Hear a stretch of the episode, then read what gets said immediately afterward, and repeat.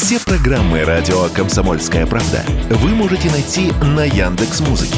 Ищите раздел вашей любимой передачи и подписывайтесь, чтобы не пропустить новый выпуск. «Радио КП» на «Яндекс.Музыке». Это удобно, просто и всегда интересно.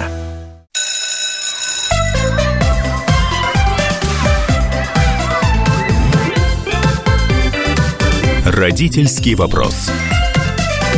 Здравствуйте, уважаемые слушатели. Это радиостанция «Комсомольская правда». В эфире «Родительский вопрос» и его ведущая Мария Баченина. Вместе со мной на удаленке Александр Милкус. Да, Саша, расскажите нашим слушателям, почему вы в Подмосковье? Ведь это не просто так. Нет, я не просто так. Я присутствую сейчас как член жюри на фантастическом, на мой взгляд, чемпионате «Своими словами». Вообще, это абсолютно необычная история. Чемпионат «Своими словами» для школьников. Он отличается от многих олимпиад, которые существуют. Но мы, отталкиваясь от этого чемпионата, хотим поговорить с нашими гостями немножко о другом. О том, что показал этот чемпионат, чем живут наши дети, чем живут ребята, которые приехали участвовать, ну, наверное, сливки, если не сливки, но одни из самых интересных участников нашего сегодняшнего чемпионата.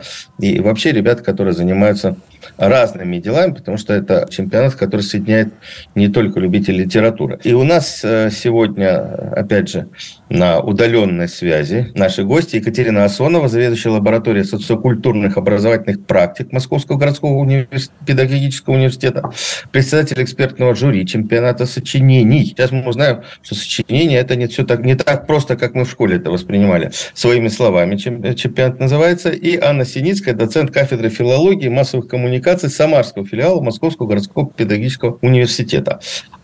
Я попрошу для начала Екатерину Асонову рассказать, почему этот чемпионат так сильно, так резко, так ярко отличается от других олимпиад. Ну, потому что так задумывалось. Это была главная концепция — быть не похожими. Наверное, в этом году мы сами себя уже пытались убедить. Чемпионат проходит третий сезон. И если изначально была история для нас связана действительно с тем, чтобы поискать, какими могут быть сочинения, и вообще, что такое жанр сочинения, и можно ли писать что-то, кроме луча света в темном царстве, да, и можно ли оторвать этот жанр от предмета литературы. И мы выполнили эту задачу, как нам кажется. Мы постарались придумать жанры сочинений максимально, во-первых, близкие к тому, чему нужно научиться человеку, то есть максимально близкие к тем ситуациям, когда человеку, взрослому, профессионалу, нужно что-то написать или сказать развернуто, да, построить развернутое высказывание. С одной стороны, а с другой стороны, у нас была сверхзадача придумать, как сочинение может быть сочинением по физкультуре, по физике, по информатике, да, то есть связать с разными областями деятельности в этом году. И главное, к чему мы стремимся, это к тому, чтобы наши участники, причем я имею в виду, знаете, вот в таком широком канцелярите есть понятие «участники образовательных отношений». Это все, кто втянуты в этот прекрасный процесс. То есть это ученики, учителя, директора, чиновники и родители, и даже журналисты, которые об этом пишут. Они все становятся участниками, да? И у нас есть такая сверхзадача. Да, сверхзадача всем участникам ВЧС подсветить, показать, что на самом деле сочинять можно про разное. И самое главное понимать, что у того, кто сочиняет, у него есть авторство, да, то есть вот у него есть какая-то авторская позиция. У того, кто сочиняет, должно быть представление, кому он это говорит. Есть адресат и есть некоторая цель высказывания. Само по себе школьное сочинение вот всем этим не обладает. Ну, то есть латентно мы думаем, что адресат — это учитель, но вроде как зачем ему все это объяснять, он все и так уже знает. Да, автор — это ученик, но опять-таки его мыслями как-то никто не очень интересуется. А уж зачем все это происходит, вообще непонятно. Да? То есть вот этот вопрос, он остается за рамками. Да? Чтобы оценку получить, задание такое получил, поэтому и пишет сочинение. Вот мы пытались все это переосмыслить, все это каким-то образом изменить. А сейчас мы говорить с вами будем о том задании, которое придумано на супер финал. Ну, то есть, наверное, сейчас меня почти все радиослушатели поняли, да, и наши зрители поняли. Ну да, попробовали придумать какое-то, значит, дельное сочинение, да, ну да, действительно. Не тоскливое сочинение, которое пишут значит, да. декабря выпускники 11 класса для того, чтобы как бы быть допущенным к ЕГЭ, и все они радостно его сдают, получают зачет. В общем, тоска смертная, и мы уже знаем, что это такая формальная история. Вроде как... Дети прекрасно знают, как надо подготовиться и так далее. А здесь вроде другая история. Совсем другая. Детям было интересно. Да, но нам мало, у нас 3 этапа. Мы же не можем все 3 этапа писать только сочинения. Поэтому на первом этапе мы проверяем функциональную грамотность. То есть мы предлагаем, наоборот, читать тексты, потом написать, собственно, сочинение. А что же тогда делать на суперфинале? Участники на суперфинале видят друг друга, объединяются в команды и выполняют командный тур. И в командном туре они создавали... арт-высказывание, ну, то есть такое перформативное искусство им нужно было совместно создать. Объединившись вокруг значимой темы, создать нечто очень художественно насыщенное, короткое, и ёмкая. Слушайте, я могу, а то мне Саша меня сейчас из класса выгонит. Подождите. Если сказать понятным языком, более коротким. Значит, что интересно? Арт-высказывания и так далее. Значит, команды, в которые собрали детей, которые первый раз друг друга видели с 8 по 11 класс. Вообще тут представители 108 городов, регионов у нас собраны. То есть, это дети, которые первый раз друг друга видели. Мало того, у них разные специализации. Кто-то увлекается обществознанием, кто-то историей, искусством и так далее, и так далее. И вот им нужно было за сутки придумать какое-то высказывание художественное, о чем-то рассказать, что их вместе волнует. Взрослые предложили им высказаться на те темы, которыми они хотят поделиться. Да? И вот я был в жюри было много коллег. И что меня поразило, а может быть не поразило, да, но практически большинство высказываний было о том, что трудно выразить себя, о том, что они творческие люди, но их никто, из взрослых мало кто поддерживает. Очень-очень беспокоятся о том, чтобы сделать неверный шаг при выборе дальнейшего пути. Коллеги, я бы хотела уточнить. Я правильно поняла, что сочинение писалось командой? То есть не каждый сам за себя? Это не писалось сочинение. Вот сейчас все расскажем. Это сочинение не в смысле того, чтобы писать, а в смысле того, чтобы сочинить и показать. В данном случае каким-то театральным образом. Я вас уже минут 10 назад хотела назвать диверсантами в плане школьной программы. Да, как вы все вот подорвали, все основы, вообще все. Так еще нет. И сейчас еще Мария, все Мария, давайте усугубили. Я успокою вас. Сочинения они все уже написали. И сейчас еще написали потом. То есть традиционный подход с написанием буковками был. Хорошо, ладно, спасибо. Там задание нетрадиционное. Но мы выделяем сейчас, я попросил и Анну, и Екатерину подключиться, мы выделяем как раз историю не совсем про сочинение, да, а про то, что ребята хотят донести, и у них с помощью вот этого конкурса, да, вот этого этапа, была возможность рассказать о своих проблемах, о своих каких-то, вещах, которые, о их своих болях, вот, можно так сказать, наверное. Для родителей, для психологов, для специалистов, для педагогов ничего особого в этом нету, да? Это обычные страхи подростков. Но если мы знаем о том, что это обычные страхи, если мы сами в подростковом возрасте это многие переживали, почему мы не слышим наших детей? Вот для них это переживание впервые в жизни единственное. Что происходит? Вот когда человек становится взрослым, он забывает о том, как он сам мучился выбором, как он сам думал о том, как бы принять собственное решение, обойтись без помощи родителей, как-то их в сторону отодвинуть. Анна, как вы думаете, почему дети опять каждое поколение благим матом орут? Услышьте нас, а мы сами, пройдя этот опыт, не слышим. Да, я позволю себе, во-первых, еще раз поздороваться со всеми и выразить огромную признательность организаторам этого замечательного действия. Наверное, здесь действительно пару слов потребуется, чтобы пояснить, что речь идет о формате, в котором нет заточенности исключительно на проверку литературных способностей, но поскольку все это так или иначе делается с помощью текста и создания текста, действительно, с одной стороны, мы получаем какой-то качественно новый формат, потому что, у нас же, я так понимаю, передача предполагает целевую аудиторию родительскую, прежде всего. Родители, да? Бабушки, дедушки. Я надеюсь, что, может быть, это будет какое-то семейное прослушивание, это было бы вообще замечательно. И ни для кого не секрет, что очень часто совершенно очевидно, что ребенок, который может быть начитанным, может быть, действительно обладает широким культурным кругозором, по какой-то причине не находит нужного формата для вот такого самовыражения. Или, может быть, это вообще будут какие-то далекие от гуманитарных дисциплин интересы, но, тем не менее, все вот такие проблематизирующие моменты, как выбрать верно профессию, или, по крайней мере, как сориентироваться, да, в современном информационном пространстве, которое безгранично, как проявить лучшим образом свои креативные способности.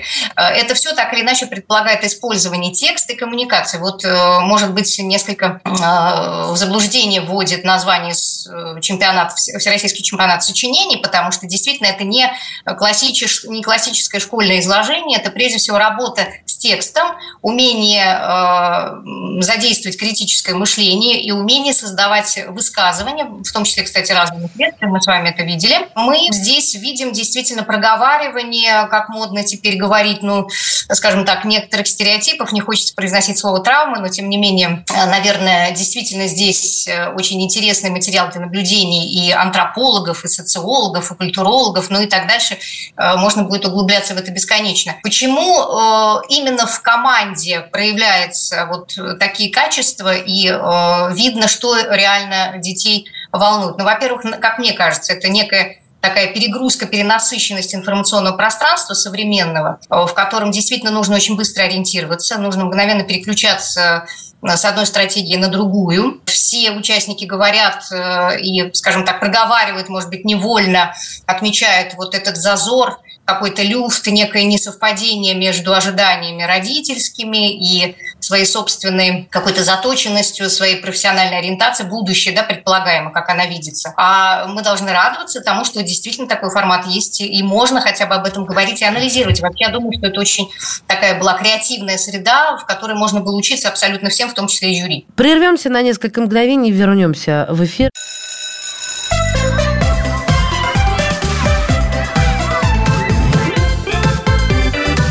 Родительский вопрос.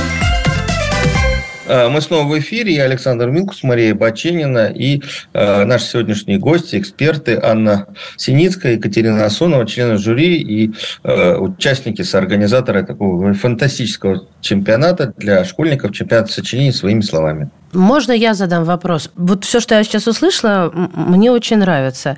Но можно ли у вас, у тех, кто вот там сейчас находится, да, на чемпионате, взять какой-то алгоритм действий, какой-то шаблон, чтобы его наложить на жизнь простых обывателей здесь, вот где-то вот по соседству в разных семьях, и чтобы через какое-то изложение, не в академическом смысле слова, да, не в школьном, что мы подчеркиваем постоянно вместе с вами, узнать, что вот об этих самых болях своих детей, да, у всех они разные, у всех же они одинаковые в том или ином возрасте. Вот как вы считаете? Или это только речь о каких-то особенных детях, о каких-то, особенных в смысле творческих? Давайте так, чтобы никого не обижать. Давайте я начну с ответа на вопрос Александра, а потом приду к этому. Давайте. Почему мы не замечаем это? Да? Почему так сложилось, что детям кажется, что не замечаем?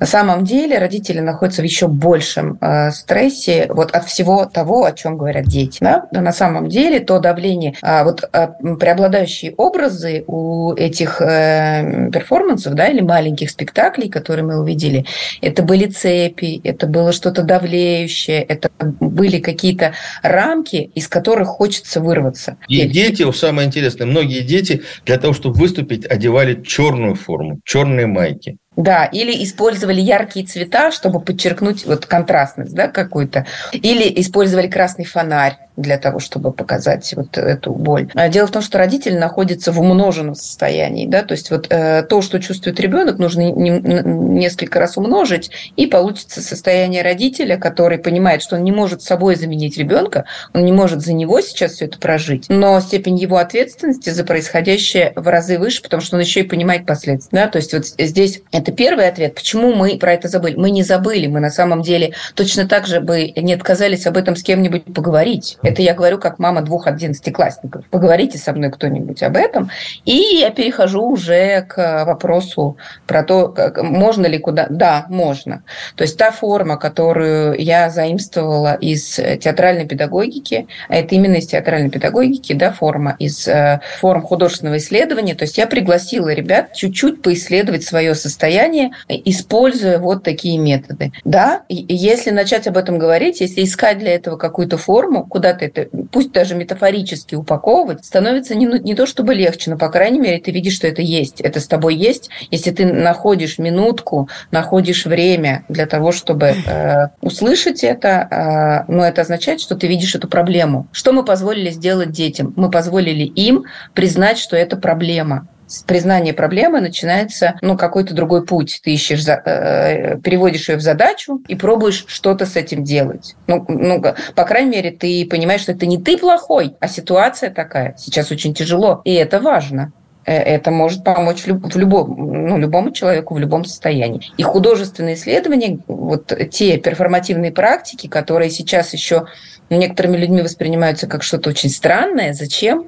Да, давайте сходим в театр и просто насладимся красивой картинкой. А вот это вот, мне, наверное, от этого станет еще хуже, если меня сейчас, какие-то острые переживания. Нет, оказывается, они существуют в культуре для того, чтобы иметь возможность увидеть это со стороны в том числе. А для этого нужны исключительно специалисты, люди обученные, или можно своими руками, как говорится? Наши дети показали, что можно это просто, узнав об этом, за 24 часа сделать. Да, а расшифровать это? Я верю в детей, а я сейчас просто пытаюсь поставить себя на место родителя, такого неискушенного, соответственно, вот он просто случайно даже попал на нашу с вами программу. Он вообще не понимает, о чем речь. А мы ему говорим, слушайте, предложите поставить какую-нибудь, сценку, этюд, да, эпизод какой-то. Не называйте это спектаклем. Спектакль отпугнет.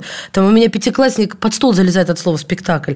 И я пытаюсь хоть как-то его вытягивать. Но как это расшифровать? А может, я неправильно расшифровала, понимаете? У меня уже свои страхи начинаются. Вот. А не надо ничего расшифровывать. Вы же просто именно так показываете. То есть своими словами, а в данном случае было своими образами. Да?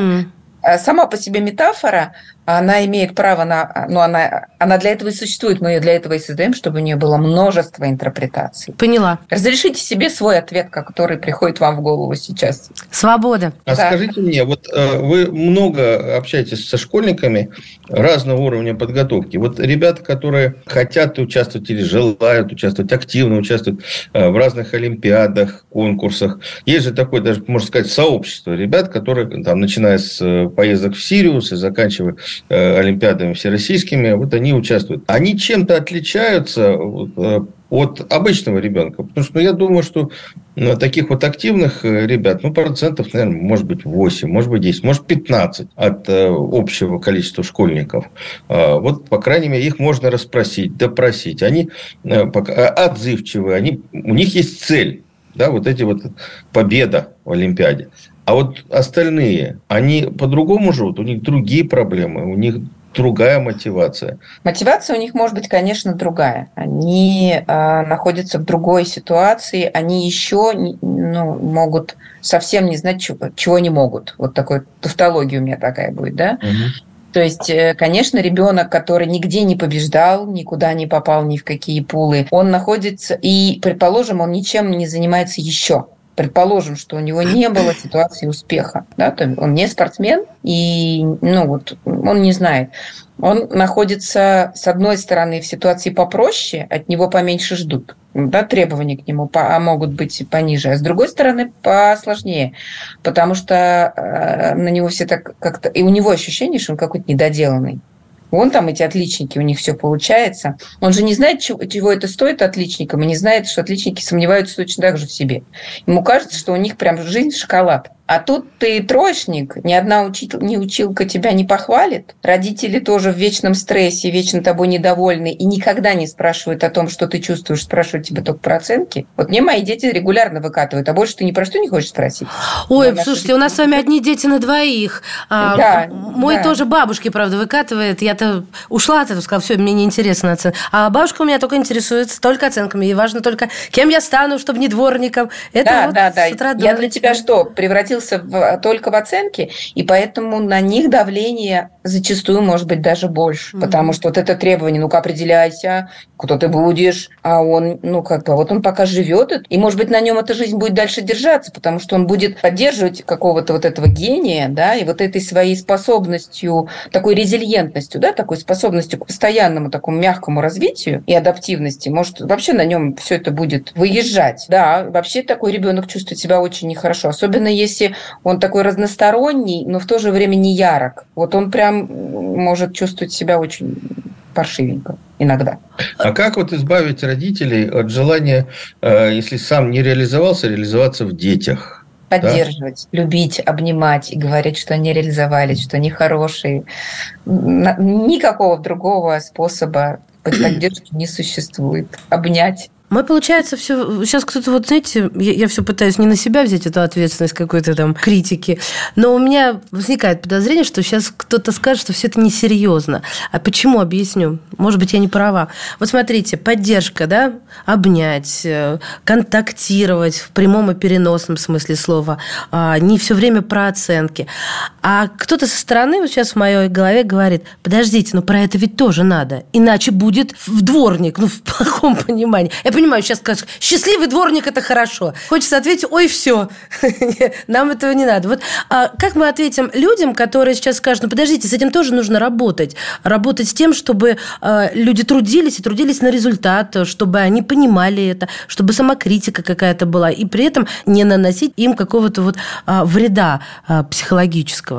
Обиды тоже неплохо. Не слишком эмоционально все смазало, да, простите. Да, я хочу добавить, Маша, то, что амбиция – это тоже хорошо ведь во многом. Да? Хорошо, но как будто бы мы констатировали уже на данный момент, что этого вполне достаточно. И отменять мы это не предлагали. Ага. Вот никто из детей не предлагал это отменить, и мы не предлагаем. Да? То есть школу, да, там, амбиции, курс, стремления. Да, мы должны понимать, что для амбиций нужны ресурсы, да, то есть личностные какие-то ресурсы, эмоции, да, нужно как-то сохраниться. И к этому нужно понимать, может быть, конечно, счастливый дворник, да, но можно я тогда сейчас верну? А как вы собираетесь жить без них? Без кого? Без дворников? Да. А, слушайте, это такой собирательный образ коллективный, я надеюсь, что... Я про собирательный и говорю. Как мы собираемся в этом мире выжить без...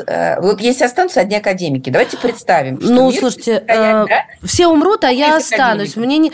Каждый родитель скажет вам, кто-то кроме меня. Не надо нам, чтобы в нашей семье это было. Потому что это естественный процесс оставить потомство, которое генетически и другие этически будет на ступень выше, чем вы. В этом это заложено природой. Мне кажется, это понятно. Я никого не хочу обидеть, уважаемые слушатели и зрители. А то сейчас начнут: вот, вы против дворников. Нет, это некий коллективный собирательный образ, чтобы было понятно. Но людям, я думаю, с советским прошлым это прекрасно понятно и не нужно объяснять. Я имею в виду, что, вы позволите на своих 11-классниках поставить такой вот эксперимент в ответ на того, кто скажет: а как мы без них будем, вот без этих коллективных дворников? Вы скажете: хорошо, давайте, мои будут. Нет, я так не скажу про своих. Не знаю, почему не скажу, и все. А если они тебя не спросят? Поэтому в первую очередь мне надо прийти, обнять вас и успокоить, что дворник – это некий стереотип, который на вас очень давит. Да, конечно. Это про это дети делали свои перформансы. Еще одна небольшая пауза. А в гостях у нас сегодня члены жюри чемпионата сочинений «Своими словами» Екатерина Асонова и Анна Синицкая.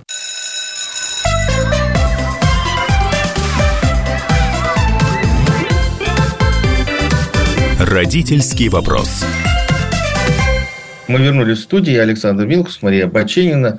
Сегодня у нас такой аудиорепортаж с площадки Всероссийского чемпионата сочинений «Своими словами». Но говорим мы не про сочинение «Своими словами», а про то, что дети хотят нам донести своими словами.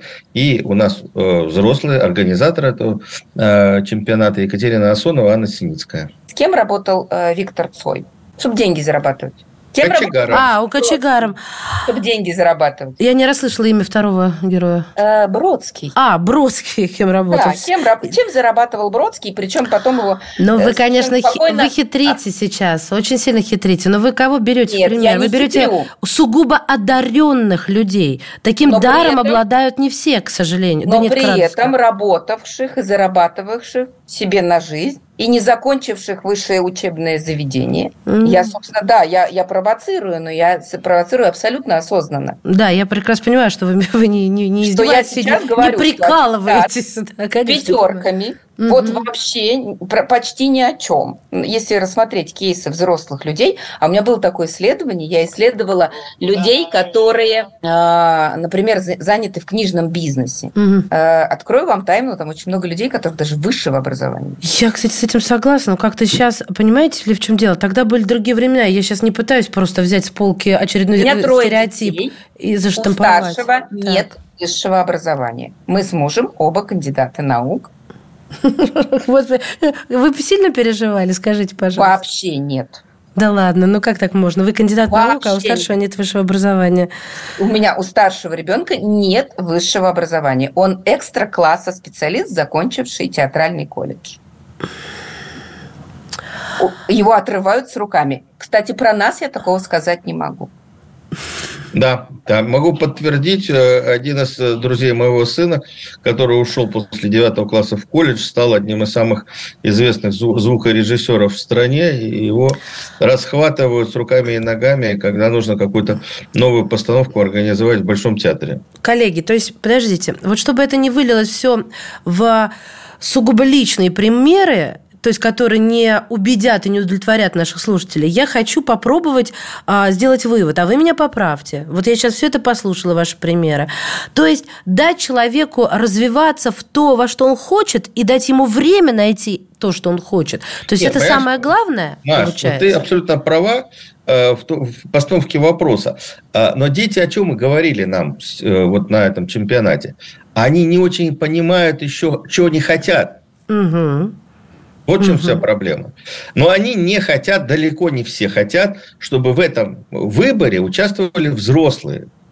И вот их проблема как раз, вот такая дуальная проблема, извините за такое слово, да? С одной стороны, они боятся сделать неправильный выбор, они не знают, они не определились, они не понимают. Тем более, вот с того, с чего мы начали, вот этот информационный шум, информационное пространство, которое дает сегодня десятки тысяч возможностей, которых не было раньше. Да? И, с другой стороны, вот родители со своим опытом. Мы кандидат наук, и ты должен стать доктором наук, тогда ты реализовался. Вот это реальная проблема сегодняшних детей. И они хотят, чтобы мы это услышали. А вот какой вывод из этого можно сделать, я не знаю. Может быть, Анна подскажет. У меня нет рецепта, как им помочь. Нет, я пусть выскажутся все, а слушатели выберут сами. Боль, Саша. Их крик, не знаю, даже крик о помощи или просто крик в пустоту, обращение в пустоту, обращение к нашему обществу, к социуму. Вот с такими проблемами нам кажется, что они 2-3 года решатся. 2-3 года для детей – это жизнь. Да. Можно ответить, вы обратились в том числе ко мне. Во-первых, мне кажется, что действительно это такая очень старая какая-то антитеза, сегодня совершенно не работающая. Дворники с одной стороны, кандидаты наук с другой. Кстати, дети, которые демонстрировали нам свои высказывания, показывали, что они, может быть, пока еще не отчетливо, но тем не менее понимают необходимость освоения разных социальных ролей. Собственно, чемпионат-то предполагает именно это в том числе. Да? То есть нужно не шаблон какой-то выучить и представить, соответствовать этому шаблону, а понимать, какие разные социальные контексты могут встретиться тебе в жизни и какие профессиональные качества для этого могут быть нужны. Готового рецепта, если отвечать на ваш вопрос, наверное, нет и быть не может, но я думаю, что действительно нужно прежде всего разговаривать. Здесь я совершенно солидарна с Екатериной, потому что мы увидели, что глубина освоения темы, степень вовлеченности, одаренность, кстати, это тоже один из стереотипов, такие форматы-то существуют именно для того, чтобы действительно можно было увидеть ситуацию успеха у себя и у других, а не только считать, что есть какая-то особая каста одаренных детей, которые участвуют вот в каких-то подобных мероприятиях. И это во-вторых. И в-третьих, мне кажется, что действительно самое главное, что вообще оказалась возможность диалога. И дальше и они сами, и родители будут выбирать. Это повод посмотреть на какую-то проблему с другой точки зрения, может быть, потому что в разговоре, в диалоге такого типа возникает какой-то такой незапланированный эффект, так сказать, синергийный какой-то, то есть эффект дополнительности. Мы можем его не программировать, но он обязательно появляется. И вот здесь я вижу этот эффект именно в том, что вообще есть возможность диалога. Вот, наверное, это и есть рецепт. Вот прям поддержу. Вот мы то, чем мы занимались, да, и чем мы занимаемся, когда мы читаем сочинения и пишем на них комментарии, и тем, чем мы занимаемся, когда смотрим эти перформансы. Мы просто занимаемся активным слушанием. Мы не должны давать рецепты. Уже готовность услышать – это уже вот практически 90% всего решения. Больше ничего и не надо. Ты меня услышь и не обесцень, да? Ты просто уважительно отнесись к тому, что я это чувствую. Не говори, что это ерунда. И мы пойдем с тобой дальше. Легко-то не будет, но главное, что знает взрослый человек, что не будет легко. И с каждым годом не будет становиться легче. Поэтому, тут вот ничего больше... как мы друг друга с вами поддерживаем? Мы же просто готовы выслушать. Мы звоним друг другу, мы пишем, мы нуждаемся просто в том, чтобы кто-то сказал, да, это ж надо вот какая. Слушайте, и этого бывает достаточно. Мы сейчас вышли на боль, которая меня в последнее время очень сильно ранит. Екатерина сейчас говорила о том, чтобы выслушать. Но у нас же из культуры, из нашего общества, из взрослого общества, и детского тоже исчезает вот эта привычка. Мы же не звоним. Мне сначала должны раз 10 написать какое-то сообщение в мессенджер с чем-то. А потом, может быть, мы созвонимся. Хотя про встречи так вообще и разговора не идет. Мы потеряли культуру коммуникации, потому что сообщения, я там, пойди в магазин, купи молоко, или там завтра у вас встреча в 15 часов, они не являются помощью в общении. А когда ты созваниваешься, когда ты встречаешься, слышишь голос, слышишь интонацию, это другое, когда ты выслушаешь детей, а дети с родителями тоже сейчас перешли на общение в какой-нибудь мессенджер, в Телеграме, условно говоря. Ты поел, я поел, ты пришел со школы, я пришел со школы, ты там сходил к репетитору, да, я сходил к репетитору, и вечером, разошлись. И мне кажется, что вот эта информационная новая реальность, она тоже очень сильно влияет на взаимоотношения и детей между собой, да, мы уже говорили в одной из программ об исчезновении и трагедии исчезновения дворовой культуры, как некого социума, да, и, по-моему, следующий шаг – это исчезновение коммуникации между родителями и детьми, то есть нормального общения, которое заменяется общением через смартфон, такая ненапряжная история. Я выступлю адвокатом, как специалист все-таки по детской литературе, по детской культуре, да, то есть нет, мы не теряем, да, на смену дворовой культуре пришло совершенно уникальное явление, это новые семейные детско-родительские отношения, да, и они очень серьезно поддерживаются самые разные индустрии семейных игр, индустрии семейных лагерей, да, развития семейного досуга. И я бы так сказала, что мы сейчас обретаем эту культуру. Да? У нас ощущение, что мы ее как будто бы потеряли. На самом деле мы ее только-только сейчас формируем, как будто бы. Новая культура, новая культура взаимоотношений. Да. Семейные фильмы. Вы помните когда-нибудь в вашем детстве, что было такое определение «семейный фильм»? Нет, конечно, тогда и не было 16+, было там для взрослых, наверное, что-то такое, что в кино шло. Но совсем другая жизнь была, поэтому я и не стремлюсь как-то проводить какие-то аналогии из прошлого, потому что сейчас совсем вообще все по-другому. Да? И люди другие, и дети, и родители нового поколения других. Даже по себе сейчас судить не берусь, потому что сейчас же есть поколение родителей, у которых совершенно иное прошлое, и это другие люди. Для меня однозначно другие они. Не знаю, мне кажется, что человек не меняется. Вот в основном... Ну, ручки-ножки нет у нас не сильно. Саш, вы что? Как не меняется? Ну, вы что? Уходим на небольшую паузу и возвращаемся снова сюда. Родительский вопрос в эфире «Комсомольская правда». Его ведущие Александр Милкус и Мария Баченина. А в гостях у нас сегодня члены жюри чемпионата сочинений «Своими словами» Екатерина Асонова и Анна Синицкая.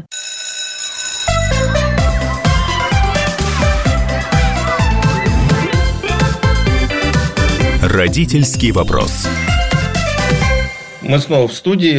Александр Милкус, Мария Баченина и наши сегодняшние гости, эксперты, педагоги, специалисты по коммуникациям, образовательной коммуникации, коммуникации со школьниками Екатерина Асонова и Анна Синицкая. Сейчас ребенок более свободный. Сейчас ребенок знает о том, на что он способен, о своих правах, как минимум, гораздо больше. У него больше источников информации. Он может об этом спокойно, не как-то, знаете, на разрыв аорты вдруг с обостренным чувством справедливости выпалить это, а просто констатировать в глаза глядячи. А у нас такого не было. У нас была настолько субординация через подавление. Глаза в пол, и вы должны слушать, как-то молчать и слушать, да, что вам говорят. Это правда. Это правда. Я высказывание, безоценочные высказывания, это действительно то, что мы, как поколение родителей, смогли воспитать в наших детях. Вот я сейчас это очень мощно подчеркну, что это не дети другие к нам были завезены с Луны, а это то, что тот слом, который произошел на современном поколении родителей. Современное поколение родителей плюется, нам очень трудно, мы сами себе породили вот это все, но действительно наши дети другие. То есть вот это такая очень интересная цепочка. Что-то такое поддержали в нас наши родители, и что-то мы движем дальше. То есть это эволюционные процессы, это, ну, поверьте мне, в силу того, что я это исследую очень внимательно на самом разном материале. Это действительно так. А вот я вернусь к тому, о чем говорил Александр. В силу того, что на эту тему тоже было довольно много работ. Были работы об информационном шуме и влиянии сетей. И обратите внимание, вот коллеги не дадут соврать, они как раз больше, редкий случай, больше меня видели работ готовых. Дети чаще всего оценивают, ну, дают ожидаемую оценку, что это бяка. Вот это что вот именно это. Бяка? Соцсети? Социальные сети, информационный шум – это то, что нам очень мешает. И вообще это такая... Ну, все эти ваши интернеты, они нас лишили... чего-то там. Да. Да ладно, это лицемерие, мне кажется. Ну подождите, лишили детства какой-нибудь умными, кажется. Да, я вот Саша как-то думаю. Но я не верю, я бы хотела от всей души поверить, но не верю я в это. Тогда бы они и не сидели, тогда бы они... И вообще эта формулировка, они лишили нас детства, такого нет в их устах. Что значит лишили детства? Они не понимают, что это такое вообще, чего еще... Ну, не знаю. Нет, они не пролишили детства, а лишили нас вот этого личного общения. То есть они вот эти наши социально одобряемые ответы, они там раскладывают. А мы анализировали вечером вот, собственно, с теми, с кем придумывали. А ведь это дикое лукавство. Благодаря чему вообще может состояться то, что у нас происходит? Благодаря тому, что у них есть чатики. Они в чатиках заранее уже... Они, вот это нам кажется, что они друг друга впервые увидели. А они там уже все знакомые. Они уже узнали друг про друга. У них уже сообщество существует. И какие-то там 10-20 лет тому назад ничего подобного не могло быть. И про нас они думают, что мы глупые. Точнее, что они однозначно умнее и не догадаются. Я это каждый раз вижу, каждый день. Я на него смотрю и думаю, говорю, ты что думаешь, что я себя такой как-то не помню? Я помню до, во время и после. И я не глупая. Я знаю все твои хитрости, помню все твои трещинки. Это так забавно, знаете. Но лукавить это не притормаживает. Нет. Прям вот на голубом глазу. Ну, хорошо, давайте я выступлю бабой-ягой, да, бабушкой, которая обычно сидит у подъезда, лузгает семечки, про проходящих мимо ничего хорошего не скажет. Но вот я замечаю, что нынешнее поколение, они открыты, они более свободны, наверное. Они знают, что ответить, чтобы... вам понравится, чтобы угадать, да? Но почему они, черт возьми, не пропускают в автобусе, не придерживают дверь, не пропускать девочек вперед и так далее. Вот я и по здешним детям, которые великие, значит, у нас творцы, и по студентам университета, и по школьникам в школах, я бываю часто, это вижу. Если есть возможность первым заскочить в лифт, заскочит, не пропустит. Если есть возможность первым... Ну, достаточно, Саш, ну все, уже, да. Я уже уменьшилась в размерах, испытывая стыд вот за это. Ну, есть такое же? Местами есть, на мой взгляд, но местами нет. Александр, а у вас есть статистика, что раньше было намного лучше? Или это ваш субъективный... О, ну вот, пошли научные... Мне всегда кажется, что в наше время вода была мокрее. Мы все были красивые, уважительные, ходили всегда в отглаженных штанах. А эти, значит, ведут себя плохо, не дают нажать кнопку в лифте. Я сегодня наблюдала утром, как старший брат выдал карточку от номера, ключ электронный, младшей сестре и сказал: ну ты же хочешь открыть? И вспомнила своих, которые на перегонки бежали. Не дай бог, обгонит кто-то. Мне кажется, что всегда... Вот этот процент, наверное, примерно одинаков. Анна, как у вас наблюдение? Я думаю, что действительно мы, в первую очередь, оказываемся в плену собственных стереотипов. Раньше меньше читали, больше читали, сейчас меньше читают. Раньше были более вежливы, хотя, опять же, вспоминается стихотворение Михалкова, да, про мальчика, который в трамвае кому-то там не уступил место, и, по-моему, это все-таки результат наблюдения за каким-то другим поколением. То есть это действительно, скорее, проекция наших каких-то собственных ощущений, ожиданий, и мы там очень красивые, но я так очень обобщенно говорю, понятно, что, конечно, есть очень разные какие-то социальные страты, возрастные категории, поколения отличаются очень серьезно даже в пределах там 10, не просто десятилетия, а я смотрю на своих нынешних студентов, и я понимаю, что, может быть, раньше это не так ощущалось, сейчас, или это молодые коллеги, например, разница в 5 лет, в 3 года – это уже колоссальный разрыв. И у каждого свой язык. И, в общем, мне так представляется, что действительно, если мы здесь перешли, я так понимаю, на тему таких этических взаимоотношений, новое и ничуть не хуже, чем наша этика. Да? И она чуть не противоречит, да, никаким установкам, нашим ожиданиям. И мы начали с того, какие проблемы хотели бы озвучить, о чем хотят нам дети рассказать. И вот мне хочется привести пример из работы вчерашней секции одной, где мне посчастливилось быть в жюри, как мне показалось, как раз выступающие очень точно нащупали какой-то такой нерв. Они показали, что на самом деле все общество охвачено, в общем, схожими страхами, и в каком-то смысле мы все вот такие подростки, которые чего-то опасаемся. Здесь гораздо больше возможностей, опять же, подчеркну это, организовать какой-то диалог между нами и ими, да, если вот это противостояние мы все равно как-то транслируем, и хочется все время комментировать проблемы отцов и детей, но гораздо больше поводов увидеть общее. Мне так кажется. А в чем общее? Общее, ну вот были приведены примеры, возможность заинтересоваться чем-то одним, в конце концов обсудить одну книгу, один фильм, который доступен какому-то общему контексту. Действительно, семейные просмотры сейчас – это какой-то новый виток такого формата, жанра. В том, как именно деликатно выстраивать коммуникацию. Я думаю, что мы с вами скорее можем привести в отношении себя больше негативных примеров. Я вот пытаюсь анализировать свое поведение, или даже иногда слышу это от своей матушки, и она мне, если я так понимаю, что, возможно, было бы интересно послушать аргумент представителей более старшего поколения, я от нее иногда слышу следующие реплики. Мне очень интересно за ними наблюдать, мне интересно с ними общаться, мне их жалко, бывает и такое. То есть почему-то, наоборот, да, происходит как дистанцирование от представителей своего поколения и сближение. То есть, в общем, нет никакой непроходимой пропасти. Если переводить это на язык коммуникации, то как раз чем больше подобных форматов, и мы сами можем эти форматы создавать, не дожидаясь, когда какое-то учебное заведение нам это предложит, нам надо самим просто быть более внимательным к себе и к окружающим, и в том числе к тем информационным потокам, которые вокруг.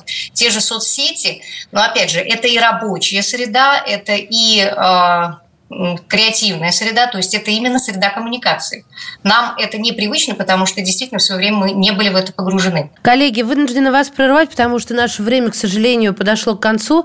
И... мы на позитиве закончили, что нас слушать. Вы себя сами, по-моему, уговариваете, Саша, но мы ведь на позитиве закончили. Да, мы закончили на позитиве. Я, как минимум, сижу, улыбаюсь. Я хочу поблагодарить сегодняшних участников. Екатерина Асонова, заведующая лабораторией социокультурных, конечно же, образования, практик Московского городского университета, председатель экспертного жюри чемпионата сочинений «Своими словами», и Анна Синицкая, доцент кафедры филологии и массовых коммуникаций Самарского филиала Московского городского педагогического университета, были сегодня в «Родительском вопросе». Александр Милкус, Мария Баченина. До новых встреч. Спасибо. Спасибо. До свидания. Спасибо. Спасибо. Родительский вопрос.